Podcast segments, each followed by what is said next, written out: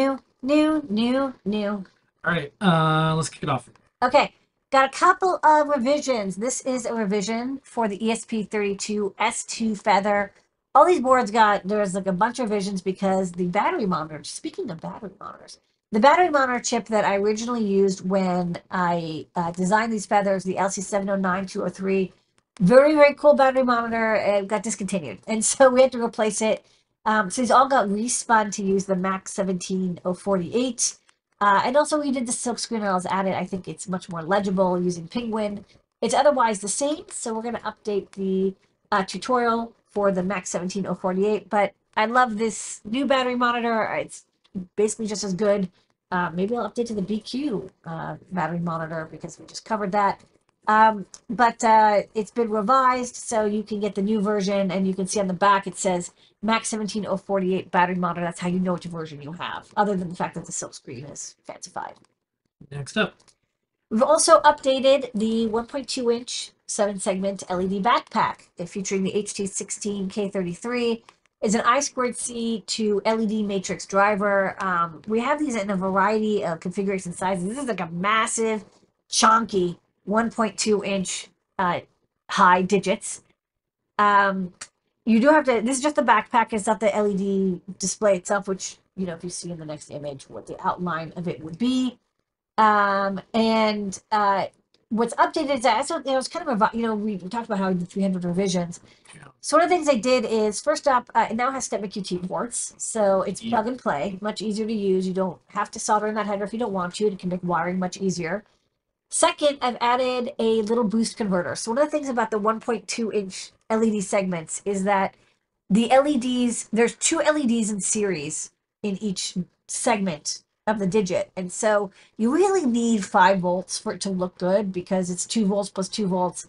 If you run it at 3.3 volts, it's very dim. You really want five. And so um, historically I said, well, you can run it at three volt logic, but you'll also want five volt power. Well, I've updated it now so you can run it at five volt or three volt, any mix and match you want, because built in is now a five volt little boost converter that will give you, you know, 100 milliamps, which is all you need to drive the segments at five volts cleanly, even if you're powering it from three volts. So great for use with STEMMA QT because oftentimes you're plugging into a three volt microcontroller like an RP2040 or a SAMD21 or, you know, a Raspberry Pi or whatever, and it has three volt power and three volt logic. So um, a very big update, two two big updates, but this one I think this will make it a lot easier to use.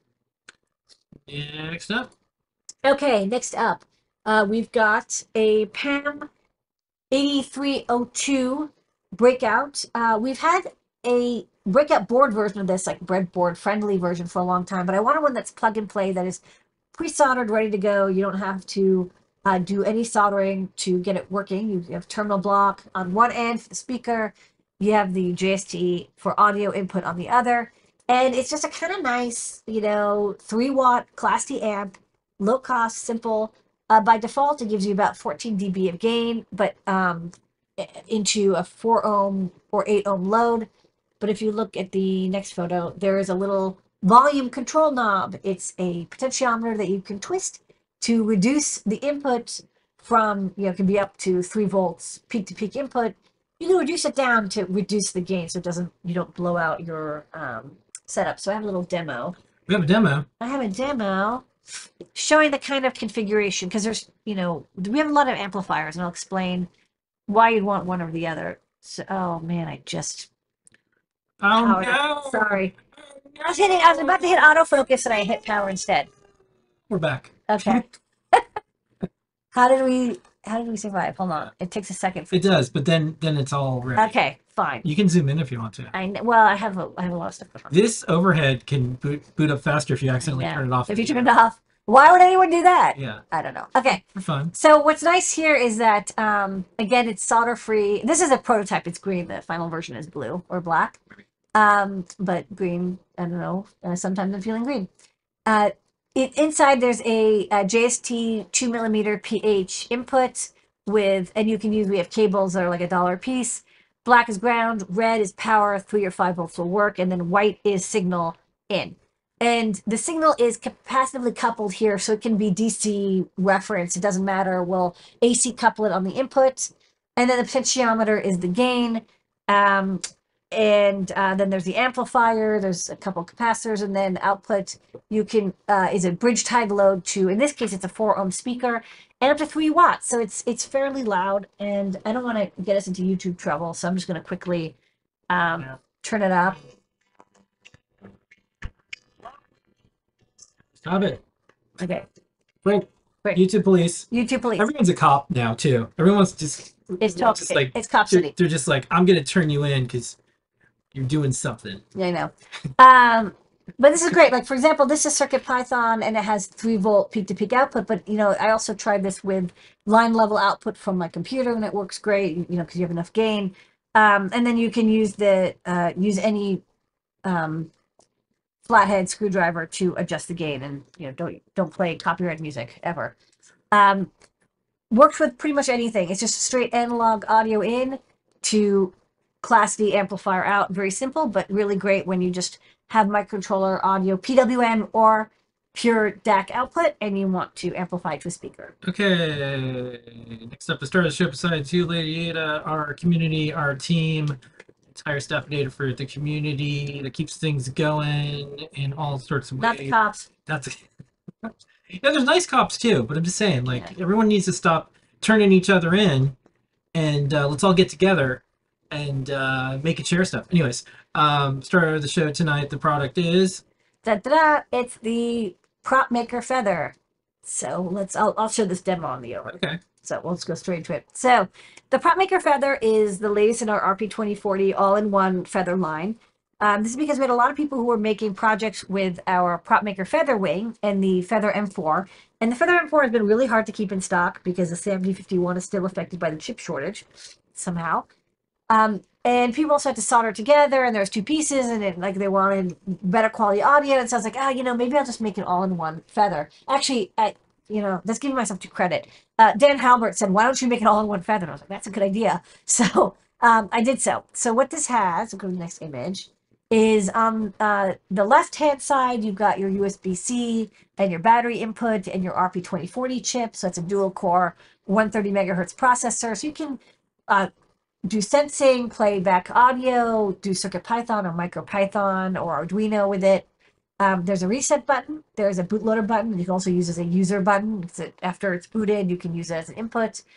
There's a STEMMA QT port, eight megabytes of flash, so lots of space for storing audio files or um, sound fonts, whatever you want to call them, or animation instructions.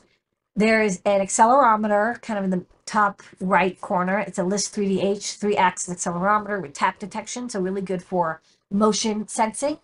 On the bottom right, there is an I2S Max 98357 3 watt digital amplifier. So this takes, takes digital signal I2S from the RP2040, so it gives you really high quality audio output um, up to three watts. So it's good for, you know, uh, powering fairly large speakers uh, for props and robotics and animatronics.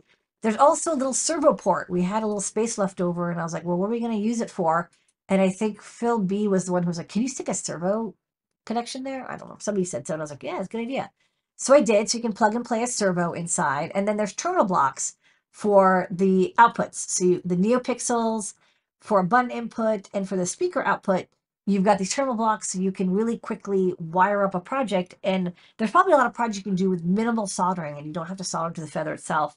You just use a terminal block. So let's go to Yeah, uh, and the overhead. One thing I'll say is, uh, you know, a while ago, I think it was a decade ago, I'm just like, you know, it'd be really cool if one day Disney did like Imagineer in a box to have the next generation of people who are doing like all the cool uh, animatronics and more.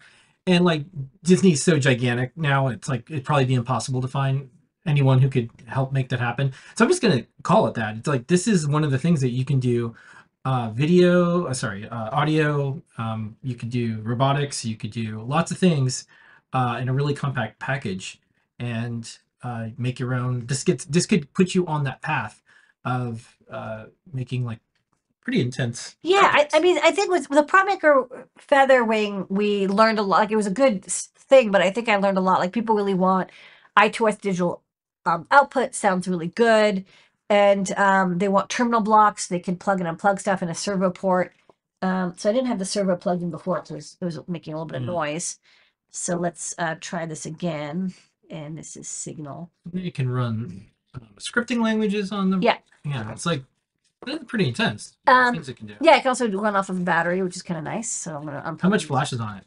This has eight megabytes of flash. So Big bytes. lots of space for audio and more. So it runs off a battery here. Uh, this is a button input. So one of the terminal pins is just like a GPIO. So in this case, you know, when I press it, the NeoPixels go. It's also playing audio, but um, you don't have to believe me. Uh, and then this is the servo output. So, you know, it's just slowly moving the servo back and forth. Um, but that's handy if you want to do um, projects where there's a little bit of motion involved. Maybe you want to, you know, move a little eyeball or move a head back and forth or um, uh, have something spinning. You know, you could have, Yeah. um, there's continuous rotation servos as well. And uh, the NeoPixel output has a 5 volt level shifter, so you get nice, clean NeoPixel output. And then the power to the NeoPixels and this servo and the audio amplifier can be turned on off instantaneously. So there's, there's a transistor that can turn off those external um, power outputs. And the reason you might want to do that is uh, for quiescent power usage. Like the RP2040 is a very low power chip, but still, you know, NeoPixels do draw current even if they're not lit. And so this would let you just completely kill all that power and mute the amplifier for sure. And then, um, you know, this boot button here, when I press it, you know, it turns this LED white. And then, of course, you can add more sensors and capability over the STEMMA QT port. Just plug in vertically into it. Um, this one has a broken connector because it's mine, but uh, imagine it didn't have a crack in it. Plug in, um, you know, a gyroscope. You can plug in OLEDs. You can plug in um, more servo drivers. You can plug in, um, you know, an NFC RFID reader, whatever you want into the I squared C. And of course, you have all the header pins as well. So you have like 21 GPIO on top of that uh, for any kind of analog reading or digital control. To to a TFT, what have you. It's like a regular feather, but I think a lot of it's built in. I kind of like that you may not need um, more circuitry or soldering to get most projects off the ground. Yeah. All right, and uh, that is new products of the week this week. new, new, new, new, new, new, new, new, new, new, new, new, new, new, new, new, new.